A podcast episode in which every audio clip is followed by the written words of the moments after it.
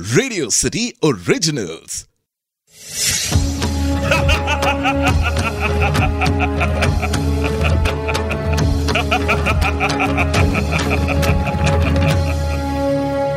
मैं हूँ दशानन रावण। दशानन रावण एक सिद्ध ब्राह्मण और परम तपस्वी थे। अपनी कठोर तपस्या से उन्होंने कई वरदान प्राप्त किए थे। रावण अमर तो नहीं थे, लेकिन उन्हें मारना असंभव था। और इसका कारण था अमृत कलश। दशानन ने अमृत कलश अपनी नाभि में छिपा कर रखा था। पौराणिक कथा के अनुसार अमृत कलश को प्राप्त करने हेतु दशानन ने अपने भाई कुंभकर्ण और विभीषण के साथ गोकुंड नामक आश्रम में तपस्या करने के उपलक्ष्य से गए थे। ब्रह्मदेव को प्रसन्न करने हेतु रावण ने कठोर तपस्या की थी। उन्होंने दस हज़ार वर्षों तक तपस्या की थी। तपस्या के एक हज़ार वर्ष पूरे होने के बाद रावण अपना एक सिर काटकर हवन कुंड में अर्पित कर देते थे।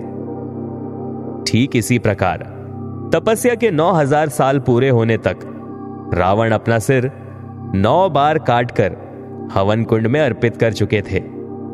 जब रावण को तपस्या कर दस हज़ार वर्ष पूर्ण हुए तो रावण दसवीं बार अपना सिर काटकर हवन कुंड में सर चढ़ाने जा रहे थे।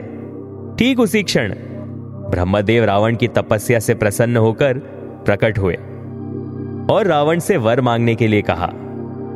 ब्रह्मदेव के वचन सुनने के उपरांत रावण ने ब्रह्मदेव से अमरत्व का वरदान मांगा। इस पर ब्रह्मदेव ने रावण से कहा कि यह संभव नहीं है। जो भी इस पृथ्वी में आया है, उसे एक दिन जाना ही पड़ता है।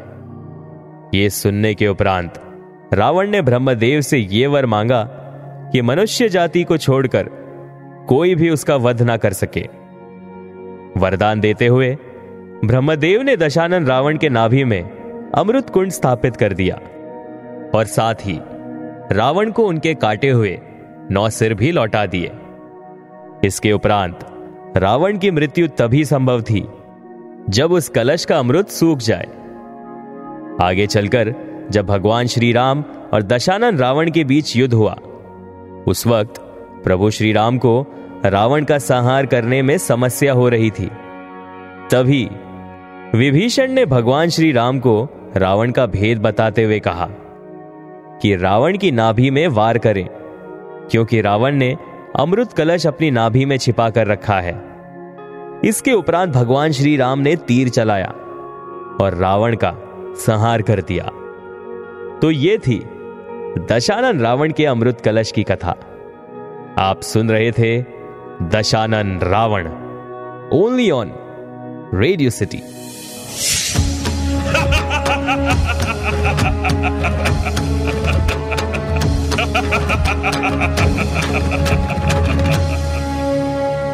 मैं हूँ दशानन रावण। रावण